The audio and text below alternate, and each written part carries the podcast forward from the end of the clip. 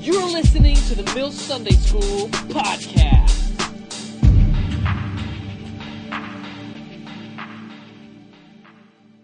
Romans 7 14. I'm going to read the rest of this chapter. And it's one of those chapters that you, you really have to pay attention. You can't be looking at your cereal or thinking about other things. It's one of those passages that's almost like a riddle wordplay. And so I'll read it kind of slow. Please pay attention because it's, it is an amazing passage that we'll refer to back today. Romans 7:14 starts out, "We know that the law is spiritual, but I am unspiritual, sold to a, sold as a slave to sin.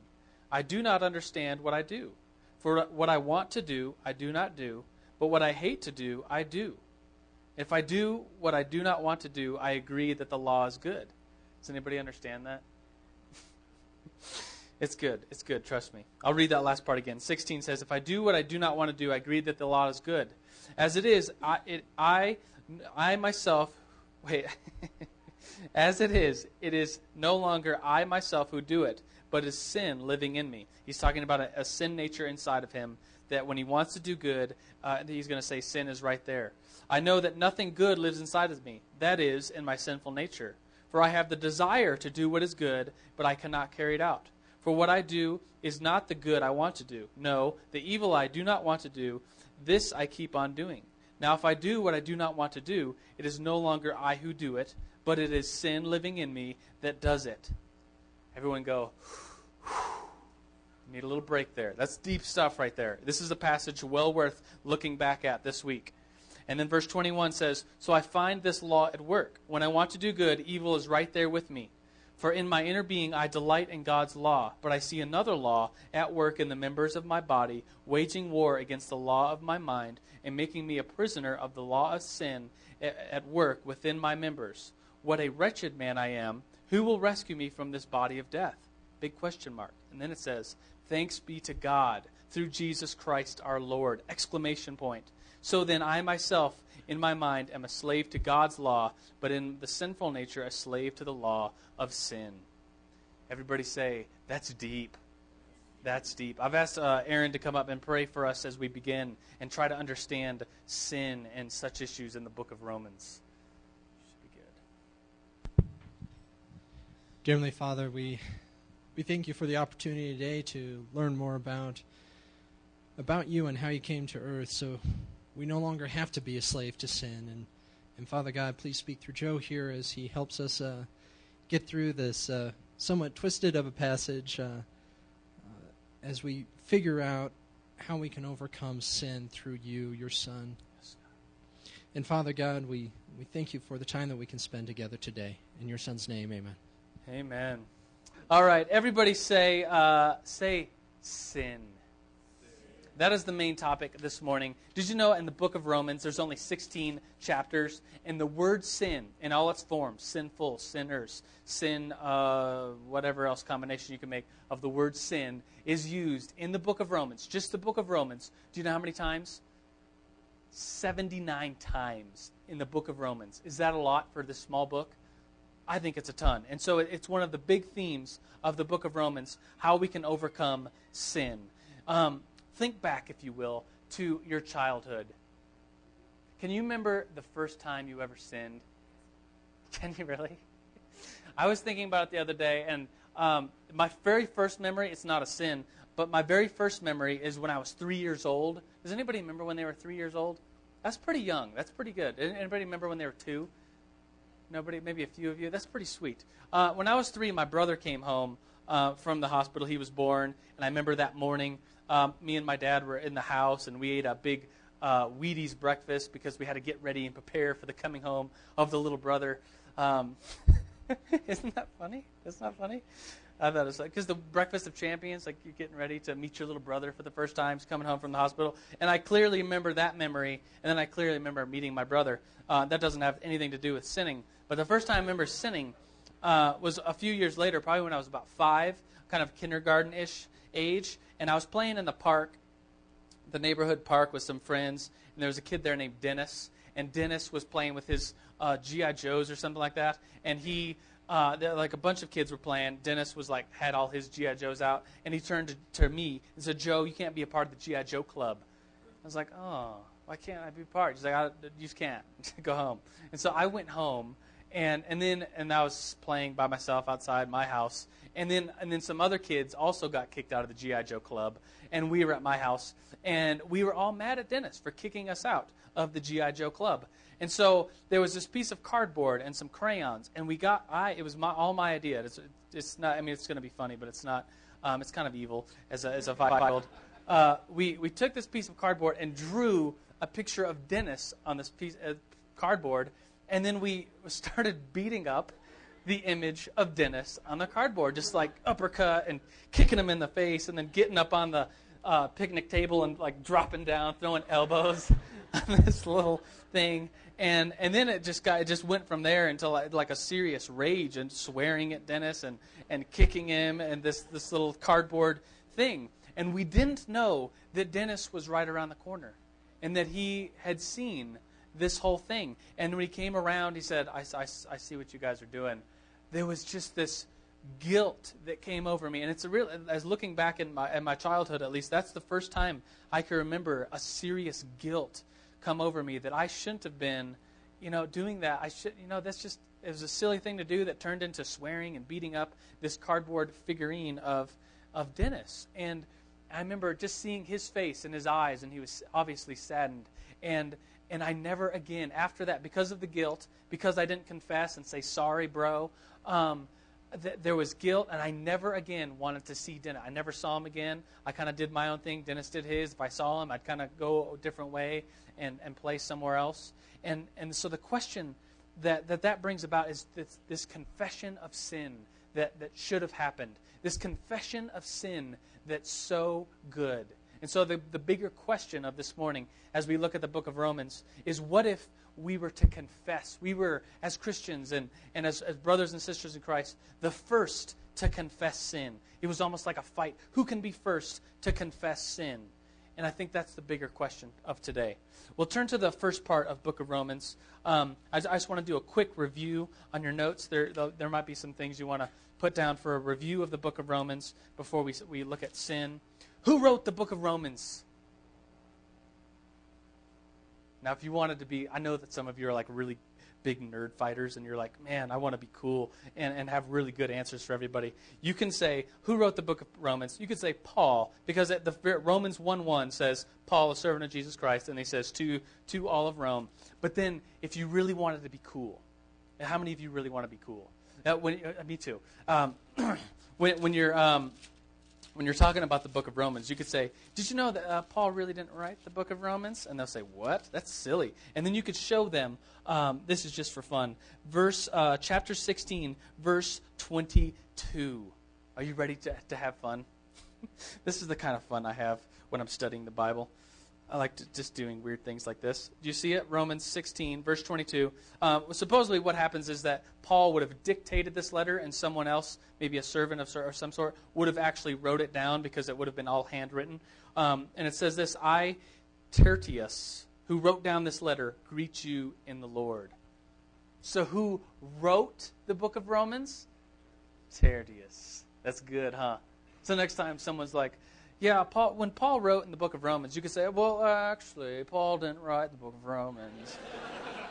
it was actually Tertius. He was just dictating it. So, just in case you were wondering, the kind of things that we, we like to talk about here in the Mill Sunday School, that's one of them. Um, Paul is writing to Rome, a place that he's never been to. Um, he's, he's probably, we think, he doesn't quite say it, but we can kind of confer from the book of Acts and some other letters that he may have been in the city of Corinth writing to Rome because his plan is to go back to Jerusalem and then go to Spain, which, uh, if you want to turn back to Romans 16, um, he's on his way to Spain and he says he's going to drop by. Um, actually, it's Romans 15 23, just in case you want to turn there. It says, but, but now there's just one more place for me to work in these regions since I've been longing for many years to see you. I plan to do so when I go to Spain. Um, and then it says something that some of you might like to see if you how many of you are going to africa this summer? Woo! Yeah that's a lot of us. Now the, the, the price tag for that trip's quite a bit huh? And, and most of us aren't rolling in cash. And so what we have to do sometimes is write support letters. And we have to ask friends relatives family members um, other other organizations say, "Would you? I, I can't afford this trip. If it was all up to me and my finances, I, I wouldn't be able to go this summer. But if if you want to join with me and support me going to Africa, then a lot of good will come out of it to where I'm going and to myself as well. And so you send out these support letters. How many of you have ever sent out a support letter in your entire life to go on some sort of mission? Well, that's nothing new. Uh, verse 24, Romans 15 24, at the end of it says, I hope to visit you while passing through and to have you assist me on my journey there after I have enjoyed your company for a while. And this is clearly a financial assistance. That you might assist me, that I might stay with some of you, that you might assist me as I go to Spain. And in other books of the Bible, Paul just says out, out straight, Would you start a collection so that when I get there, I, it won't be a burden to you? You'll already have this money saved up. And so if you're support raising, that's not something that New Life or you just invented. It's in the Bible. It's something that, that other people, and it's something that if, if we aren't going to Africa or ever get a support letter in the mail, we could say, this is great. This is an opportunity for them to go. This is an opportunity for me to support that person. And so maybe Rome, the, the Christians in Rome, whom this letter is addressed to, were thinking, yeah, of course, we'll help Paul. I mean, it's Paul. Why wouldn't you want to help him out? Sweet. All right, so that's your review of the book of Romans. Um, uh, yeah, we'll, we'll, stick with that with the book of. There's a lot more I could say as review, but I want to get into harmatology. Do you want to say that word? It's a big one. One, two, three. Harmatology. Does anyone have any idea what that is? I hear I hear lots of like the study of blah, blah, blah. because if it ends in O L O G Y, it's you could probably say the study of. So a correct answer could be the study of. Harmatology is the big term because I know you like big terms, nerd fighters. The study of sin. So you could write that next to harmatology, the study of sin. So next time someone's asking you, uh, what do you think about sin? You can say, oh, what do you mean, harmatology? And, and then, you, then you'll be cool. Harmatology, the study of sin. The sin is used 79 times again in the book of Romans. And what sin is, there's a lot of definitions out there of the, about sin. I think one of the best ones, maybe you've heard this one before, coming from like an old Greek idea of what sin is, is an archery term. Have you heard this before? An archery term that means missing the target. And that someone would sin, they would miss the target. And so if you messed up, or if you missed where you were aiming for, that would be the word sinning. It's an old English word, actually, for that, that refers to an old Greek word. Um, but a better, uh, just a bigger, maybe a bigger, not a better, a bigger concept of sin is to think about God who God is and think God is the creator. God has all things under his dominion. God is God. And so everything God does is good. Everything God does is God's ways. And so when we don't follow in God's ways, we are doing something against his will, and that is how we end up. The, the word we use is sin. That's what sin is going against God because God is in charge of everything. God is um, the great creator. So everything he does is, in fact, good because he's in charge, right? Think about it for just a second. So everything that God is love, mercy, justice when we go against those things, we're going against God.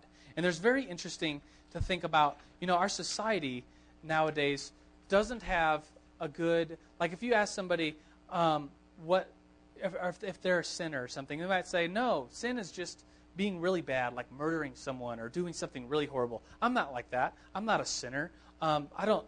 I don't think I'm going against any moral code as I live my life. And people will joke and they'll laugh about sin and they'll kind of laugh off um, vulgar sins. And, and it seems like there's very little today that's that's left taboo. There's very little today that's like, oh, that's really bad. You know, besides like some big ones like murdering someone or or uh, assaulting someone or so on and so forth. But it says this in Romans 3:23. If you turn there in Romans 3:20, 3:23, it says this was part of the Romans road, by the way. If you were here a couple weeks ago, and it's a famous passage that said that all have sinned and fallen short of the glory of God. We've all gone against God. We've all gone against this great Creator's way of doing things. And then in Romans 5:12, uh, I'm skipping around a lot, I know. Romans 5:12 it says, "Therefore, just as sin entered the world through one man." And death through sin. In this way, death came to all men because all have sinned. And so, every single one of us, including myself, who's also a sinner, we've all messed up. We've all fallen short of the glory of God, and we are in need of confessing sin.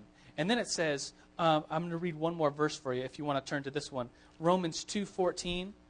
This is kind of going back to the idea that our society doesn't have too much to say um, when it comes to sin. We, we kind of justify a great majority of everything we do and say, oh, well, we had to do that because he did that to us. He hit me, so I could hit him.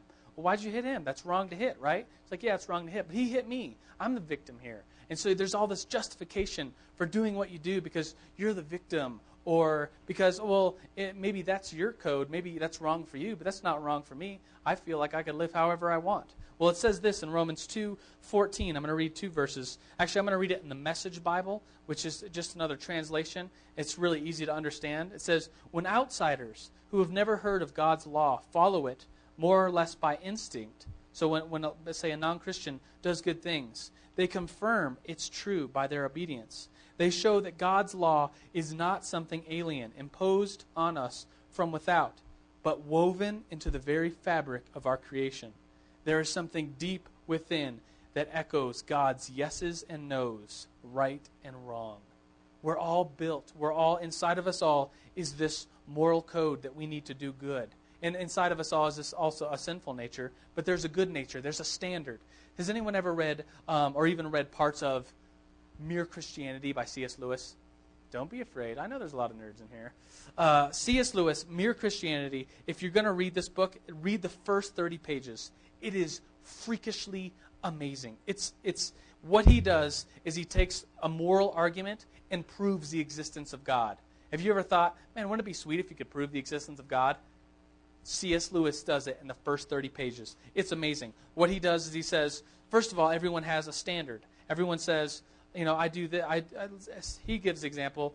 Um, it, he says these quotes How would you like it if someone did the same to you? That's my seat. I was there first. Leave him alone. He isn't doing any harm to you. I give you a bit of my orange. Give me a bit of your orange. Um, rarely will someone say, To heck with your standard. Who cares that you were sitting there first? Who cares that I gave you some of my orange? I'm not giving you. I, you who cares that you gave me some of your orange? I'm not giving you some of my orange. There's a standard within inside of us all. And then C.S. Lewis says, if there's a standard, there has to be a standard maker. And if this there is a standard, and that standard's good, because it seems like the world is around revolved around goodness and loving each other, then the standard maker has to be good. And then if you are not totally good, then you can't measure up to the standard maker. And then, bam, C.S. Lewis says, now, let's talk about Christianity.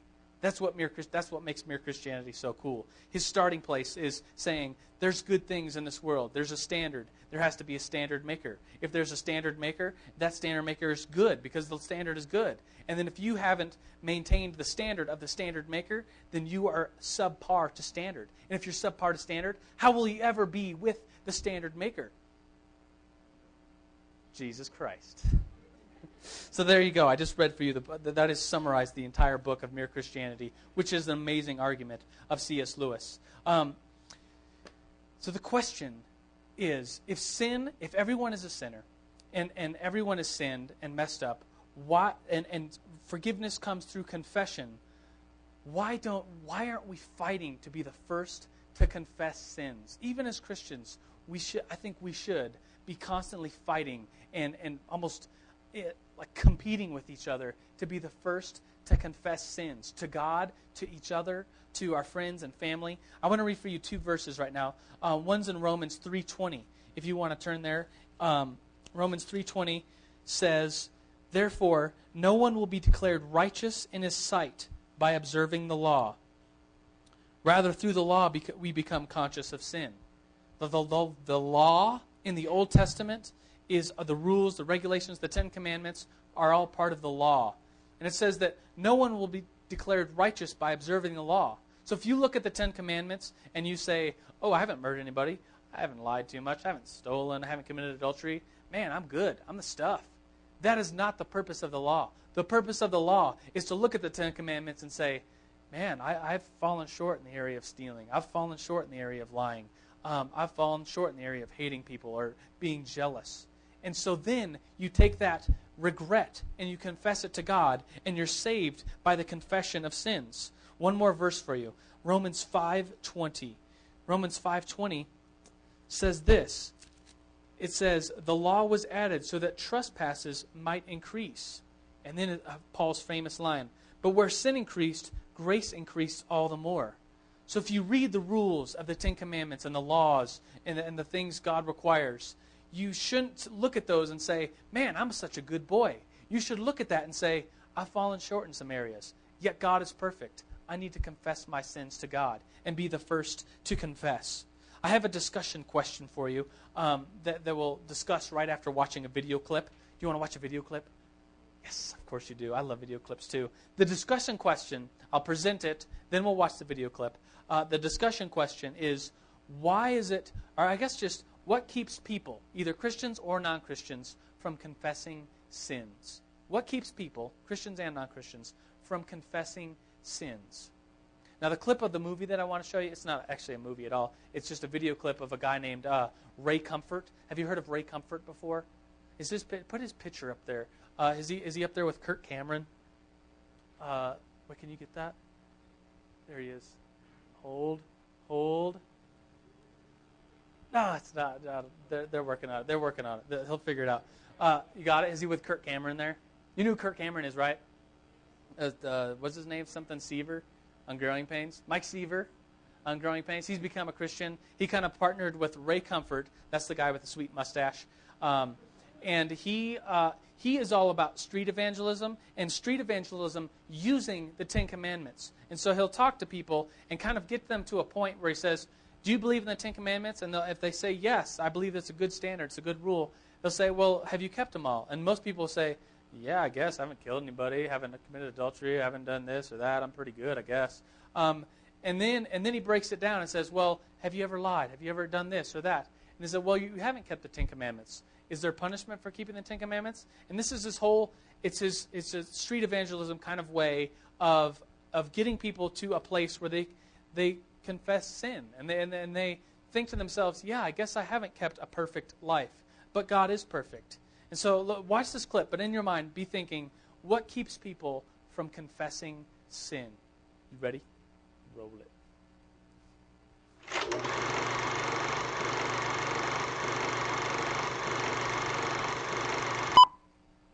Can you name any of them? Um, yes, thou shalt not murder, thou shalt not steal, thou shalt not commit adultery, thou shalt not. Oh, hold on, I, I know. Yeah. You know a few. Yeah, I know. Now, do you think you've kept those Ten Commandments? Um, yes. Have you ever told a lie? Well, at some times, you know, most every human does. So you broke that one. Yes. So what are you called if you tell a lie? A liar. Have you ever stolen? No, sir, I haven't. Even something really small. Be honest before God. Well, I guess a little stuff. Like Yeah. maybe like a piece of gum or something. Just a piece of gum. So what does that make you? S- wow, a stealer, I guess. Thief. See, the value of the thing you steal doesn't make any difference. If I open your wallet and just take out one dollar, it's as bad as taking out a hundred dollars. I'm a thief. Now, Jesus said, if you if we look at a woman and lust after her, we commit adultery with her in her heart. You ever done that? Um, no, sir. I, sorry. never looked at a woman with lust? Um, well, Your friend over there is laughing at you. He doesn't think you're speaking the truth. well, I mean, yes, I have looked at a woman, you know, So you've told another lie. right? Yes. So you've really blown it, haven't you? So you've broken three commandments. Well, I've only looked at three. We haven't looked at the other seven. Have you ever used God's name in vain? Yes, sir. So instead of using a four-letter filth word to express disgust, you've taken the name of the God who gave you life and used his name as a curse word, which is called blasphemy. So on Judgment Day, when God judges you by that standard, are you going to be innocent or guilty of breaking his commandments? I will be guilty of that one. Do you think you'll go to heaven or hell? Um, well, I think think I'd probably go to heaven in the sense that that's that's one thing that from now on I'll try to improve myself and that God might forgive me for all my for the sins that I've broken from that. So do you think God should let murderers and liars and thieves and adulterers into heaven? I guess not. So you're in big trouble. Really, you're heading for hell, aren't you? Yeah. Does that concern you? Yes. Yes, it does. Because there's nothing more valuable, valuable than your life, is there? Would you sell one of your eyes for a million dollars? No, sir. Because your eyes are precious to you, aren't they? And you, they're the windows of your soul. Your soul or your life looks out those, those eyes. Now, Jesus said, you're to despise the value of your eye compared to the value of your soul. He said, if your eye causes you to sin, pluck it out and cast it from you, for it's better to enter heaven without an eye than go to hell with both your eyes. Now, do you know why Jesus died on the cross? Why he did? For uh, for sinning. Sinning? Well, he died for our sins, for the sins of the world. Of, of everybody around the world, like you know, sacrificing himself for everyone else. Now, do you know how to uh, partake in that gift of salvation? Do you know what you should do? Well, if you were on a plane and you knew you had to jump and there was a parachute under the seat, what would you do? I would take the parachute. Put it on. You wouldn't just believe in it, would you? You'd put it on. Yes. That's exactly what you have to do with Jesus. The Bible says, put on the Lord Jesus Christ. You've got to repent, that is, turn from your sins once for all, and put your faith in Jesus the same way you put your trust in a parachute. The moment you do that, the Bible says you'll pass from death to life. You'll come out of darkness into light, and you receive God's gift of everlasting life. Cool set of uh, questions that he kind of leads that the surfer dude into.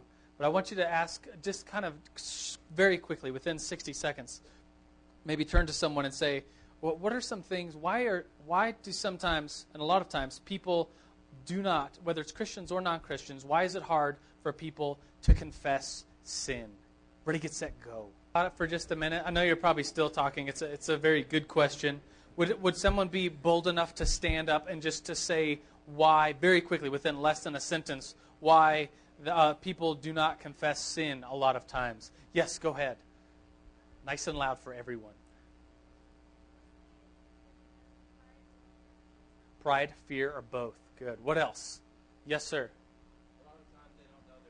They don't even know. Yeah, I think that kid was was, I think he was legitimately like I haven't stolen. I, I did I didn't know that that was a sin. I think he, there was part of that that was legitimate. I didn't know. Uh, what else? Anybody else? Yes, sir.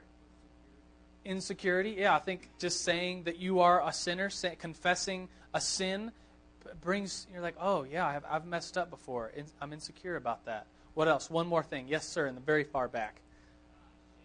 Shame. Yeah, a true, legitimate shame comes over us. The story I told as a, as a kid, uh, of beating up the little cardboard figurine of my buddy, there was such a, a shame that came over me that he had seen all of that, that, that we weren't going to be friends anymore because of the sin that I did not confess to him. A shame comes over us. I think that kid was clearly shameful.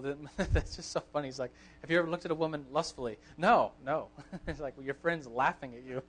It, that's, what, that's what he said there. That just a shame comes over us. Um, I want to quickly talk about soteriology. That some of you might know what this means. Does anybody know what soteriology means? The study of. Uh, do you know? Yes. Yes, the study of salvation. You could write that down. The study of salvation. I'm teaching you big words because you can handle it. This is the Mill Sunday School for crying out loud. Soteriology, the study of salvation. There's three kind of, um, I want to say, parts of salvation. They're not so much steps of salvation, but there's kind of three parts of salvation. Salvation is saving us from our own sin. How that goes about. There's three of them there justification, sanctification, and glorification. I'm going to put the definitions of each one of these as I talk about them on the board, and it's, it's, it's amazing. It just brings, I mean, even as I was studying it this week and last week to prepare for this, it just brings about a renewed sense of, yeah, that's how salvation works. Salvation works by confessing sins and being redeemed to God. Justification is saving us, let's put that on the board. Justification is saving us from the penalty of sin. And that's uh, the, the penalty of sin, kind of a past tense kind of thing, in parentheses, it says there. Um, saving us from the penalty of sin. And so I could say, when I was in high school in 10th grade, I, I believed in Jesus for the first time and received him as my Savior, truly confessed my sins to him. And so right now, excuse me, quite a few years ago, I could look back and say, my sins have been, the penalty for my sins has been taken care of. That's justification. I want to read one verse for you. Uh, Romans 4.25 says this. It says, and this is talking about Jesus, obviously, he delivered over to death for our sin. He was delivered over to death for our sins and was raised to life for our justification. Does anyone know like the the uh, I guess it's just a fun way of defining justification? Yes, just if I'd never sinned. Everybody say, mm, that's good. Ju- justification, just as, just as if I've never sinned, is, is the fun way to remember the definition of justification. But it's a past tense. We have been saved from the penalty of sin. Sanctification is what's happening right now. Sanctification, put that definition up. Sanctification is saving us, being saved from the power of sin. Present tense is, is, is in parentheses there. Present tense. We are being saved right now from the power of sin. Do you remember the passage we started out with this morning? And everybody was like, man, that's good. They're like, what I want to do, I do not do. What I hate to do, I do. If I do that I do and not want to do, I agree that the law is good. Do you remember that? I mean, it's what Paul is doing. I mean, it seems as though he is literally struggling with sin as he's kind of writing it. He begins and says, I am unspiritual, sold to a slave of sin. I do not do what I want to do. And he, he talks about struggling with sin right here. I mean, if the Apostle Paul can struggle with sin and need to confess it, then every single one of us, including myself, are able to struggle with sin, obviously, and need to confess it. But sanctification is, is part of salvation that we are literally right now being saved from the power of sin. Right now, we're being saved from the power of sin. And so there is a, a sort of, uh, we have power over the, the last part of this that chapter that we read this morning is thanks to be to God through of whom Jesus Christ, who rescued me from this body of death. And he says that we're no longer sold as a slave to sin, but we're sold as a slave to righteousness, that we don't have to sin. But there's still this battle going on. I've heard it explained in the analogy of there's two dogs, two dogs living inside of us a good dog and a bad dog. Have you heard of that before? Bort. The good dog is our, is our good, our, our righteous nature, and the, the bad dog is our uh, possibly a sinful nature, the, the, the, the cravings that we have.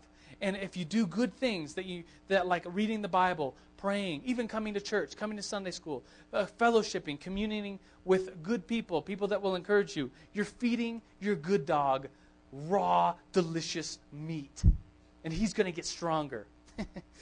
And when you do things like, oh, I'm just going to have a drink, or I'm just going to go to a bar, I'm just going to go to a club, or I'm just going to hang out with people that I know that are bad, and I might end up being like them someday, and I, they're just bad people, but they're fun, and I'm just going to do this, or kind of go walk down this road, or see what this looks like, or I'm just going to taste this, or try that.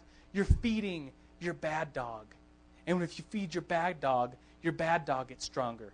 So we need to starve our bad dog. That's sanctification. Let's look at the very last one before going on to something else. The last one is glorification. This one is, is, is the coolest one, in my opinion, the, the, the part of salvation. There's a phrase in there that says, We are already, but not yet, to be saved from the presence of sin. That little phrase, already, but not yet, have you ever heard me say it before? If you've been coming to Sunday school for a little while, uh, you've probably heard me say the phrase, already, but not yet that we're totally saved from sin. We're totally saved from the presence of sin already, but not yet. Not yet, because in heaven, we will truly, there'll be no sin uh, at all in heaven. Won't that be a sweet place? Everybody say, yeah, that'll be pretty sweet. in heaven, there'll be no sin. And, and whatsoever, we'll be saved from the presence of sin. And that's there's, there's a tension between, yes, that's fully happened, but no, that hasn't fully happened yet. We're not yet in heaven. And so glorification is we are already, but not yet, to be saved from the presence of sin. Kind of a future tense, that we will be saved. Um, Romans 6 11, I want to read 6:11 and then I'm going to skip to 6:18.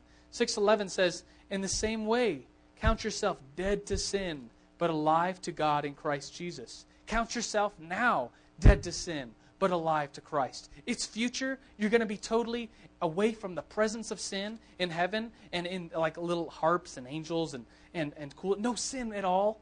Um, but count yourself dead to sin, but alive to Christ. And then verse 18 says, You have been set free from sin, and you've become slaves to righteousness. You're true, you're, we're going to be in heaven someday. We're going to be truly saved from all sin, all pain, all tears. It's going to be so sweet and good. And yet, and yet we could get a piece of that now here because it's already happened, but yet not fully. Already, but not yet. That's a good phrase to use, by the way, if you're thinking through salvation. And, and I think it even helps, like sometimes when you think about, well, I prayed for somebody, and, but, but what I prayed for didn't happen. Why didn't it happen? Christ says that we've been given all power. And if we pray for something, we'll, we'll overcome, and we'll, God will give us what we pray for. And so, why hasn't that happened yet? Well, we have all power in Christ already. We do, but not yet, not fully as we will in heaven. It's kind of just a, a good phrase to use. It's not mine. I copied it from somebody else, but it's it's worth thinking about. And so the question is back to why is it so hard sometimes to be the first to confess sin? Why is it hard to even before God confess sin? And I think there's a lot of reasons why it's hard. Um, the, the, the, one I have on the notes that I thought worth talking about is especially in our in the United States and just our kind of our society, there's a lot of people eh, that have a victim mentality. Do you know what that means? That they are always the one that's, oh, well, it's not my fault because of this person did this, that person did this. And there's no owning up to, well, what, what I did was wrong. And I'm probably receiving what I did wrong because I made a bad decision. It's always somebody else did it to you. That's a victim mentality. I remember um, when I was on a mission trip in Los Angeles, we were at, um, has anybody ever been to Los Angeles, specifically Skid Row? Anybody? If you go to Skid Row, we were there on a mission trip, and what we were doing was uh, going around. We had sandwiches. We were giving out peanut butter jelly and like ham sandwiches, and we had Bibles. We give people sandwiches and a Bible, and we would just look into their eyes and say, "Can I pray for you about something? It looks like you've had a hard life. Can I pray with you?" And here's people that are, you know, if you drive down Skid Row, it's a section of Los Angeles. There's literally all these cardboard boxes and those are people's homes. They they wake up. They they a lot of them are addicted to drugs or alcohol, or lots of them have uh, dis- disabilities, and they're just down on themselves, and and a lot of them are truly victims. And we met this one guy that that looked clean cut. It looked like he was wearing pretty decent clothes, um, but clean shaven. Uh, and we, uh, my first impression was, oh, maybe he's down here giving out sandwiches too. like maybe he's here to help. But instead, he came up to us and he says, "You guys shouldn't be here." And I said, and we said, "Well, we're just helping out. We're doing, trying to do good." He said, "Well, try to be safe. This is a bad place." And he says, "You got, you got some money you can give me?" And we kind of looked at him like, well, "Oh, we thought you were, we thought you were here helping other people. You looked, you didn't look homeless. You know what I mean?" He, he looked clean, and, and, and so we were like, uh, well, we're not giving out money today. We're giving out sandwiches. Are you hungry? He said, yeah, I'm starving. And he said, "Would you like one of our ham sandwiches or peanut butter sandwiches?" And no, I man, I don't, I don't like that stuff. I need, I need some money. Go get me some real food.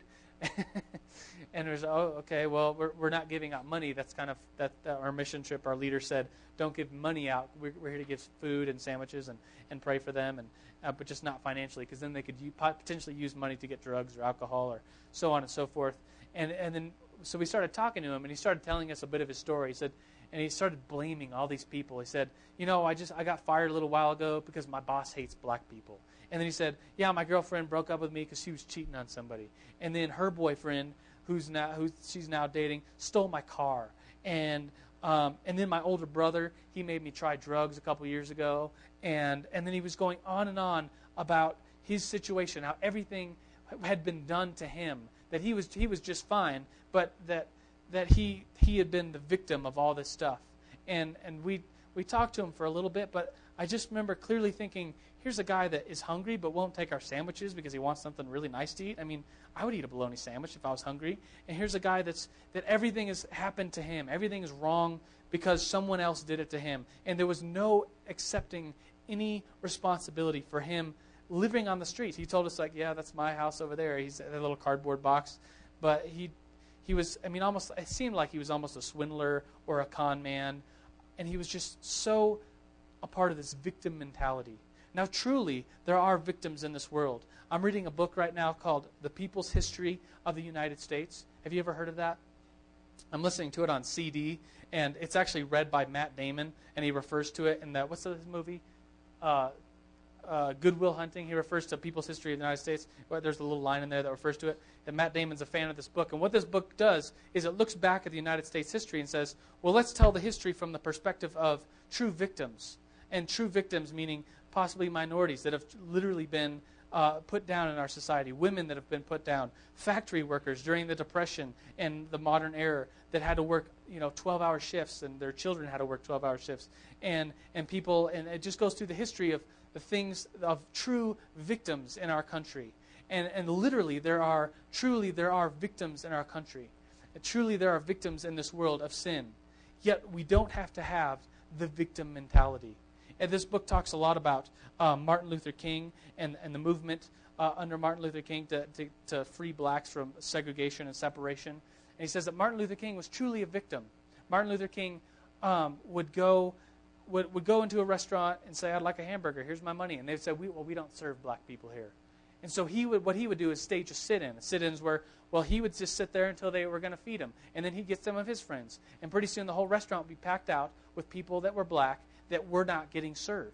And so he would sit there. And then what would happen? Well, then the police would come in, and the police would come, pull them out, beat them up, possibly jail them. Martin Luther King Jr. was jailed. He was uh, beaten up. He was uh, he would he I mean, just truly a victim from racial segregation, racial separation. And yet, did Martin Luther King have a victim mentality? I don't think so. I don't think so. I think he was a person that looked ahead. I have a dream. That, that wonderful speech that he gave. Truly someone that was a victim, but did not have a victim mentality.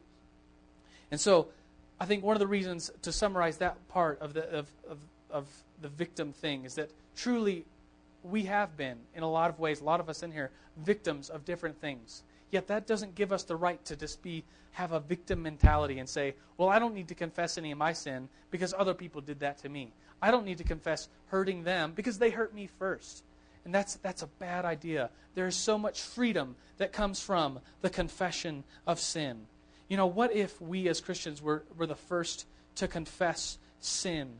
That we, you know, often the church, meaning all of churches and uh, the Christian church, gets accused of being hypocritical, that we somehow are hypocrites because people will find us in sin and say, well, you know, Christians do that. I, I saw this guy doing that or doing this or that, and that's sinful. What a bunch of hypocrites. They go to church and they're, they're, they think their lives are so good and great, but they're really a bunch of hypocrites because they sin too. You know that we wouldn't at all be considered hypocrites if we were the first to confess? If you confess a sin before you're caught, did you know that there's hardly any? I mean, if you go, I mean, think about the sins that you could commit. If you confess that sin before you're caught, the, the penalties are so much less. I want to end with a story of when I was in high school. Um, I was a senior in high school, and we every year we'd go on a spring retreat with a youth group. And every year, you know, go on the spring retreat, and hundreds of people were saved. Thousands of, of, of, excuse me of high school students were there. I was a senior, and so I was one of the student leaders. And I had been talking to this kid that was going to school with me. His name was Jeff, and I got him to come to the youth retreat with us, the whole week long thing and he was sitting there. He said he was kind of a Christian, but was really into, he loved sinning and making mistakes and, and doing bad things and was kind of on the verge of becoming a Christian. And he just really needed to confess, really. I mean, looking back at where he was kind of at, he needed to confess and move on. Um, and I remember the first, the first session, the first speaking uh, engagement we were at at this retreat. It was just excitement, you know, the, the worship. And then, and then the speaker talked. And then the speaker at the end said, We have a rule here at the spring retreat.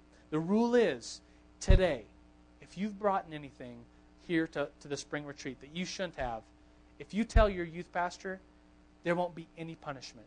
You could bring it, whatever it is you've brought, no matter how bad it is, bring it to your youth pastor, and they'll, they'll help you get rid of it, and there will be no punishment whatsoever for bringing up whatever you brought that you know you shouldn't have brought. And there was a list of things you shouldn't bring alcohol, drugs, guns, you know, pornography, all this stuff. And my friend Jeff, as he was saying that, was kind of squirming in his chair. And I kind of thought maybe, maybe he's got something. But I didn't quite know.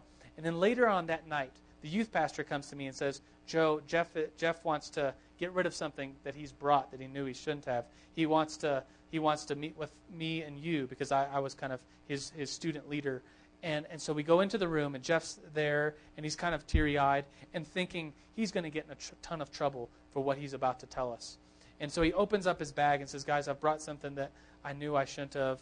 Um, I know that there's no punishment. The, the speaker said that we wouldn't get punished, but I don't know if this, this I don't know if I'm going to go home not or not. I just want to confess this to you guys. And he opened up his suitcase and he had bottles, uh, plural of, of, of big bottles of alcohol. Probably, I mean, we were only there for six days, and he probably had six big bottles of alcohol. And he said, you know, I came up here and I didn't know what I was going to expect in this, this retreat, but, but I just thought maybe I could just get drunk and, and have my own party here and not and just kind of be dead to the world. But I want to confess this to you guys. And so, and, and, and instead of punishing him, the youth pastor looked at him and then they hugged. He said, Man, no matter, no matter what you've brought up here, because you've confessed it and you've confessed it now, there's no punishment. We're going to dump this out into the sink and, and there's no punishment. He said, So that's it? I'm, you're not going to tell my parents? You're not going to.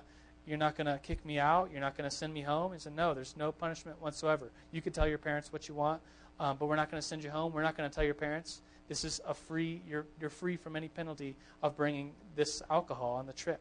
And I just thought, what if he hadn't done that? What if he waited another two days and then was caught with that amount of alcohol?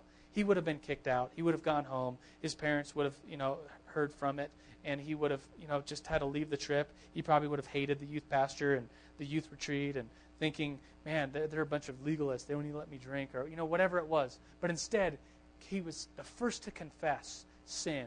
And there's so much freedom and power and salvation in confessing sin. And that's one of the main themes of the book of Romans. Would you close your eyes and, and pray with me this morning? God, we, right now in this room, we worship you, God. We worship you with our mind and our thoughts. We welcome you in here as the Mill Sunday School and just say, God, we love studying your word. We love studying your truth and salvation and sin. And these things that are very dear to you, these theologies that are very important to us. So, right now, God, we, we bring this message into our hearts and say, God, would you forgive us of sin? Would you remind us, even right now as I'm praying, would you remind us of sin that we need to confess to you? Sin that we may need to confess to our friends or our neighbors or our family. God, confession brings about, we know that confession brings about so much peace, so much salvation, so much repentance, and, and, and very little punishment because you said that you will forgive us of all sin that we confess to you. And we thank you, God, for separating our sins. You say, as far as the east is from the west. And you make us as white as snow and pure. And so, God, our prayer this, this morning is that you will truly forgive us of the sins that we confess to you and remind us of sins so that we can be the first to confess, so that we can fight to be the first to confess sins to you or sins to the ones that we have, have wronged. And so, God, we love you. We praise you. We walk out of here knowing that we are made as white as snow because of what you did on the cross. That we could walk out of here in joy. That we could talk about sin for an hour, but then walk out of here filled with joy because you have overcome sin. And so, God, we are thankful. We love you and we praise you. And it's in your name, Jesus. And everybody said, Amen.